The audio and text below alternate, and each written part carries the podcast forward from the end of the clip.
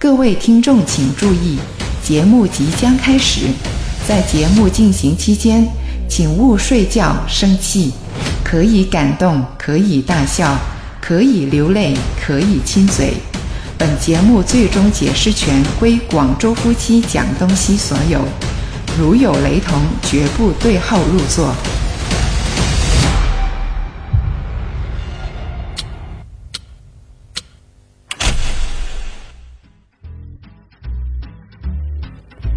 老公，我们已经好久没有玩过那个快问快答了。哦，今天晚上又来玩一下，好吧？好，嗯，请听题，第一题啊，你在生活当中有没有遇到过想起来都很害怕的事情呢？嗯，没有，你有没有？哎，我倒是有哎，啊，做那个牙齿的小手术，哦，就是我很害怕那个东西。嗯，然后呢，我是很害怕生孩子的时候上那个手术台，啊，我是对那些手术台那些工具啊那些东西，我看见我就很害怕。啊，有什么原因呢？就是怕那个东西跟自己不兼容啊。就是有些事情啊，你可能不知道，比你知道的还要好。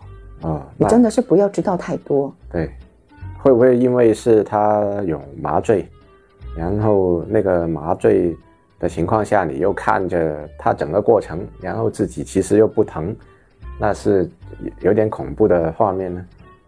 嗯，我觉得呢，做手术的话呢，要么你就完全的睡着了，啊，对，如果你是清醒的状态的话，我就觉得很恐怖。啊就是他边做的时候，我就会边想象，你知道吧？啊就是人的想象力是其实是挺可怕啊！的。你又自己又合上眼睛又，睡不着啊。那有些手术你是不需要睡觉的嘛，嗯所以我最害怕我就上那些无论是大的手术台还是小的手术台，我都很害怕看那些东西，嗯，特别是害怕听到他那些声音啊，对那一些工具的声音，听听康康的那些声音，我就哎听见我眼睛觉得很害怕。嗯，所以我有一次动那个眼睛的小手术，应该是我目前唯一一次做的手术，就是麦粒肿了。对啊，啊那种那个 真的是眼不见为净啊，打麻醉了，然后就是知道他在割那个麦粒肿了，但是自己看不到嗯，啊，这种就最好了。就是你不要知道太多的步骤啊嗯，最怕医生跟你说啊啊，待会儿我就要跟你要打麻醉啦，那你就心里面就慌了嘛。啊，啊，他要打了打了，嗯嗯，就是已经在害怕了。然后他还会问说啊，那待会儿我就要跟你切下去啦。啊，切了没啊？哎，还没切啊？什么时候切啊？那我就会想象嘛，他切下去的那个画面的那个感觉，就自己会就已经在脑袋里面想了嘛。所以嗯不要知道大太多啊。好，下一题，在世界杯的时候啊，巴西的球队呢就是非常的突出啊，整支球队的身价呢，据估计呢超过十亿欧元啊。嗯他们的工资呢真的是天文数字啊，但是跟这些顶级的球员形成对比呢，就是超过八成的巴西球员，他们的收入呢都达不到最低的工资标准，仅仅是千元，不会吧？踢球的这么穷吗？哦，踢球真不一定人人能够致富。啊是吗？对啊，因为尤其巴西这个国度，他们是足球王国嘛，那嗯会踢球或者踢得好的球员肯定不少了。嗯那这个市场竞争大的情况下，那个收入不高也是正常啊。但是，假如在一个没有那么发达的这个足球没有那么发达的国家，哎，但是出到一两个球星哦，那肯定就是很受欢迎了。那他那个收入待遇肯定就高了。嗯那所以其实要看你在什么地方踢了。嗯，好，下一题，在现实当中啊，如果你的伴侣啊，就是我啦，对你说，你对我而言呢，已经跟亲人一样了，嗯，你会觉得这个是好事还是坏事呢？好事啊，那我觉得应该是好事吧。嗯，有的人呢就会觉得对方把自己当成亲人，那么这个人呢，一定是很爱自己。那但是也有另一个意见，就是说，爱情变成了亲情，那就不叫爱情了呀。嗯，这么纠结的吗？对呀。那因为因为之前我刷那个视频的时候啊，黄磊曾经这样说过啊，他说我的母亲还有女儿都是我的亲人，但是我的老婆永远就是我的爱人，就是情侣。嗯，那他说的就是一定是真理吗？那不一定是真理，就是这个是他的观点。嗯，那你的观点呢？我的观点，我不是很同意他的观点，对吧？可能在黄磊的那个观点里面，就是他的妈妈还有他的女儿跟他是有血缘关系嘛，所以这些呢就是亲人。但是老婆跟他是没有血缘关系的嘛，所以呢就只是一个情侣啊、老婆这样的关系。嗯，那因为我觉得就是你生活的久了，你就不会把这些东西都要独立看待嘛。那如果一个跟你长时间生活在一起的人，你不把他当成亲人，那你把他当什么人呢？那除了爱情，也可以有亲情的嘛？那亲情跟爱情不能够就是结合在一起，那我觉得这样又分得太清楚，分得太细了吧？嗯，就是对于你来说，就是男人的角度来说，你是不会分得这么细的，是吧？嗯，我自己个人的观点咯，因为我觉得没必要像他这样纠结。对啊，因为如果当一个人他要把这些东西都分得特别清楚的时候，会很累啊。嗯，是吧？或许换一个角度来说啊，他这种说法呢也有可能是对的，因为老婆永远是爱情的一个载体嘛，是吧？那如果把老婆当成一个亲人的话，那是不是说明了？他的爱情里面就没有了激情呢，就是好像是平淡如水，没有什么特别呢。那亲情也不一定没有激情啊。那你跟女儿生活也可以很有激情啊，在生活当中是吧？跟儿子也可以很有激情啊，因为呃跟他多就进行交流啊、辩论啊、啊互动啊、运动啊等等，就是。其实就看你怎么对待生活，怎么看待生活嘛。嗯，那如果把这个亲情跟爱情要分得那么开的话，我觉得很累，就是完全没有必要。嗯，好，下一个问题啊啊，这个问题好，你有多久没有去过电影院呢？嗯，也不是很久了，几个月前。不过就肯定不是很长时间没去。嗯，就是在。这一波疫情之前，我们是去过的。嗯，哎，这个有意思啊。大多数的女生呢，从小接受的教育呢，就是说，哎，女生要懂得矜持啊，不要去主动。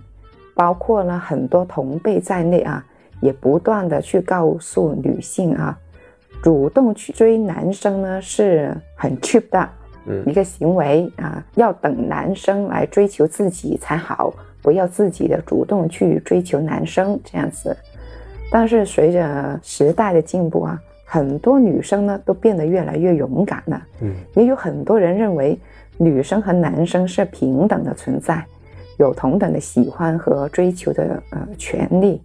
那你觉得呢？你觉得女生主动去追那个男生的话，会不会觉得那个女的没那么金贵呢？嗯。我觉得看这个市场的供求关系了，你怎么 很实际是吧？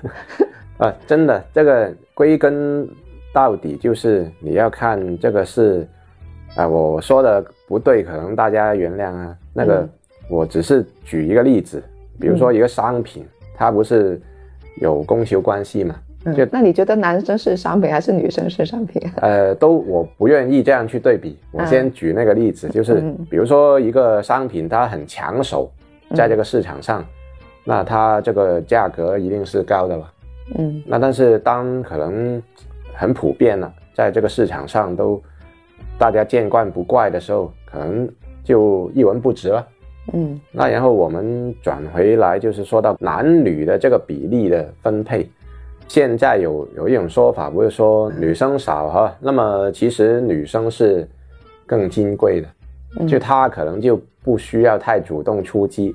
嗯那个男生反而怕娶不到老婆，那应该担心的是男生，你明明不明白？嗯那但是你换一个年代来说，如果这个情况逆转，就是男生少女生多的时候，可能真的是女生很主动去做这个追求的动作，一点都不出奇啊。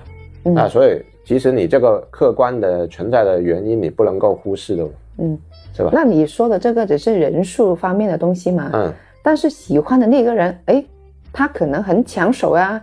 你不主动出击的话，那可能别的女孩追求他了，嗯那这个男的就没有了呀。嗯，我刚才说的那种是属于比较宏观的那个角度，那你说的这个是微观的角度，那也是有道理的咯。嗯那你说的这种就是从个人的这个目的出发咯，就是如果你真的喜欢，其实不分男女啊，嗯那我觉得都可以主动出击啊，对吧？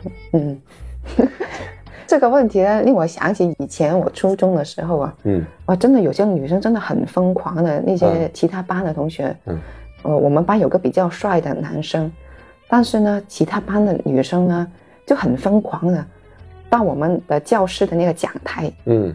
上面呢，就用一个粉笔啊，在黑板上面写谁谁谁我喜欢，对，放学我在哪里等你？谁谁谁我喜欢你这样子。喜欢的那个女孩子呢，她不敢出面，哦。然后呢，就有一个闺蜜来替她这样子做。啊。那那个闺蜜呢还很厉害啊，除了在黑板上面写字之外呢，还在讲台上面，就是差不多要上课嘛，嗯嗯老师还没来的时候呢，嗯她就跑到那个讲台上面去，一拍桌子，呃，我的朋友什么什么喜欢你，嗯，就是我觉得啊，原来可以这样子的，对啊，其实就好主动哦，我说哇，就是大开眼界的感觉，嗯，其实我觉得我们那个可能被传统观念所束缚了，嗯。因为大家都觉得女生不应该太主动啊，主动就好像是一文不值的那一方啊。嗯，但是追求爱情其实从来就不分男女啊，只是嗯。大家传统的认知觉得女生不应该太主动而已嘛。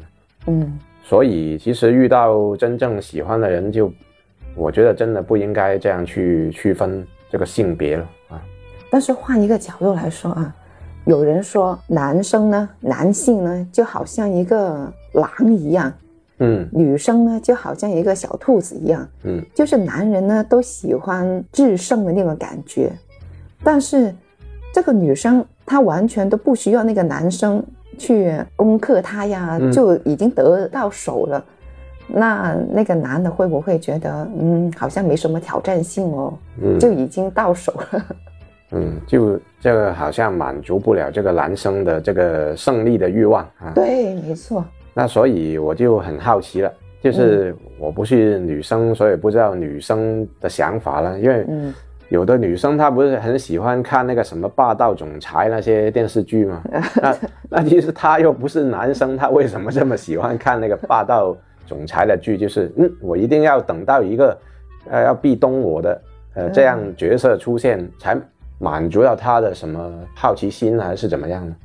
但是现在的时代很奇怪哦，嗯那些男生都喜欢打游戏啊，都看电视啊，他们好像不懂得这种东西耶。就觉得好像追女生不是自己特别有动力的一个事情嗯，对啊。那这个时代在变嘛，对，我们也要随着这个潮流去看待这个社会了啊。嗯，好嘞，下一题啊，这个都可以说一下。嗯，有人说啊，恋爱呢就不能强求，又有人说不在乎瓜甜不甜，扭下来了就行了。那么强扭的瓜会得到想要的结果吗？就是单方面的付出会不会感动到对方呢？嗯，虽然这个都是因人而异啦，嗯啊，不过我觉得，因为它这种跟真正的水果有不同啊，这个有的可能打了催熟剂，那还是照样好吃啊。嗯那有的强扭的瓜下来，它也有可能很甜，对啊，嗯这个真的不出奇的，因为人嘛，你跟这个水果又不能这样比啊，我倒是觉得还可以这样比的，还可。以这样比是吧？对啊，啊，因为我先说我的看法了，就是嗯人的话，你可以通过时间改变他嘛。嗯那如果让你创造到这个机会，可以跟他长时间相处，那其实慢慢他这个也会受到，就是另一方的一个感染啊，呃嗯就会受到他的一个感动也好，怎么说，你花的时间就是公平的了，嗯只要你给另一半的时间足够的话，他不是说属于你了哈，嗯起码你面对他的时间最长，你的胜券也是最大的，对吧？嗯嗯，我倒是这样的觉得啊，以前呢、老几辈的那些人呢、他们还不是先结婚后恋爱，嗯是吧？以前的那些人都是这样子的啦，嗯。那他们还不是过得很幸福？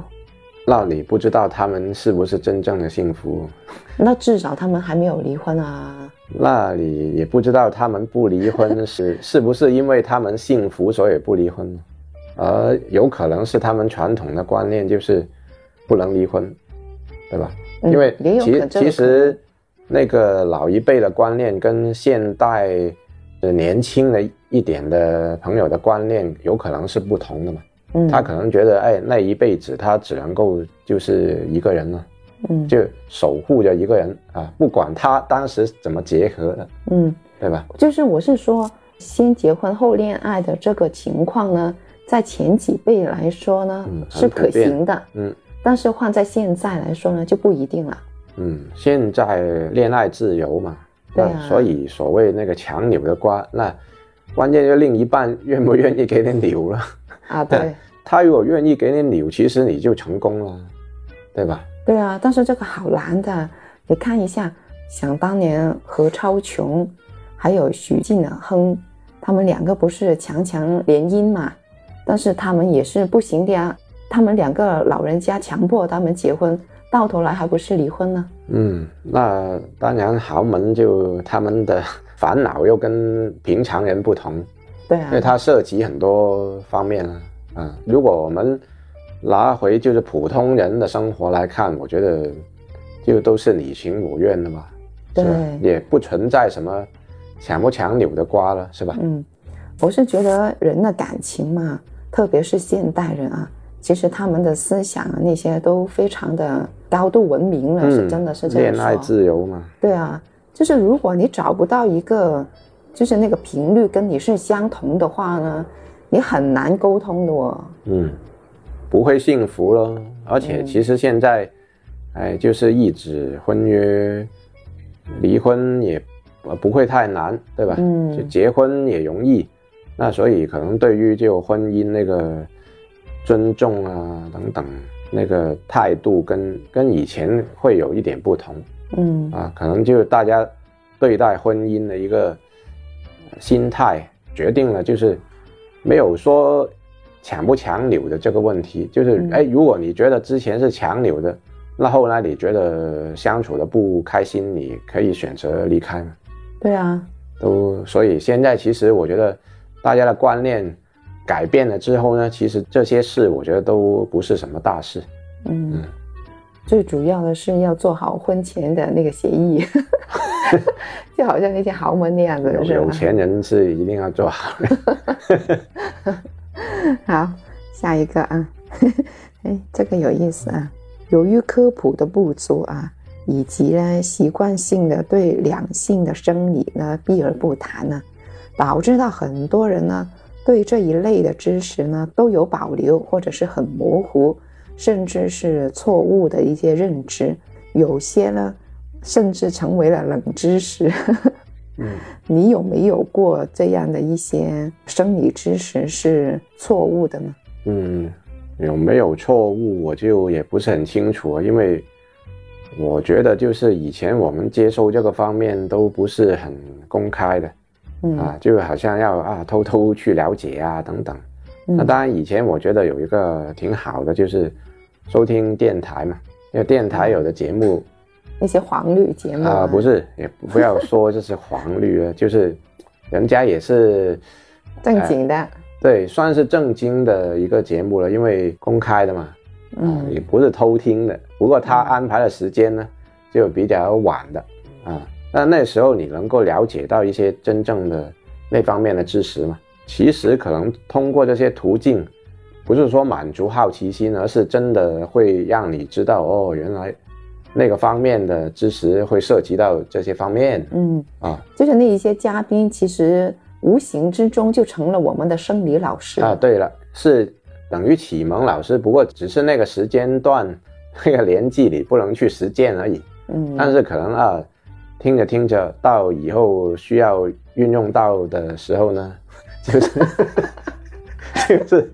就是懂了，对了，就知道哦，原来是这样嗯啊。对啊，其实这个比较神秘的一些知识嘛，嗯，就是说，哎，我出现了这样的情况，哎，原来那个时候的嘉宾，对，当年原来他说过的哦嗯，你就是后比较后知后觉咯。啊，啊，当然，其实我觉得接收一个正确途径的这些知识是很重要的。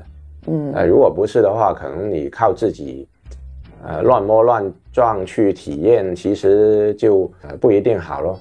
嗯，好，下一题啊，在很多人的眼里啊，爱情中的两个人呢就应该是亲密无间的，不应该存在有什么边界啊。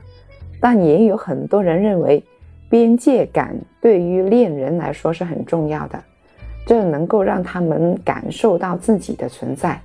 你呢？你会怎么想呢？嗯，那每个人都是一个独立的个体嘛，那他肯定有自己想保留的空间啊，是吧？嗯那哪怕他再亲密，都应该会保留一定的距离，会比较好一点。我觉得他说的这个边界感，应该就是说人的底线。哦，嗯，那这个就更加应该是有的啦。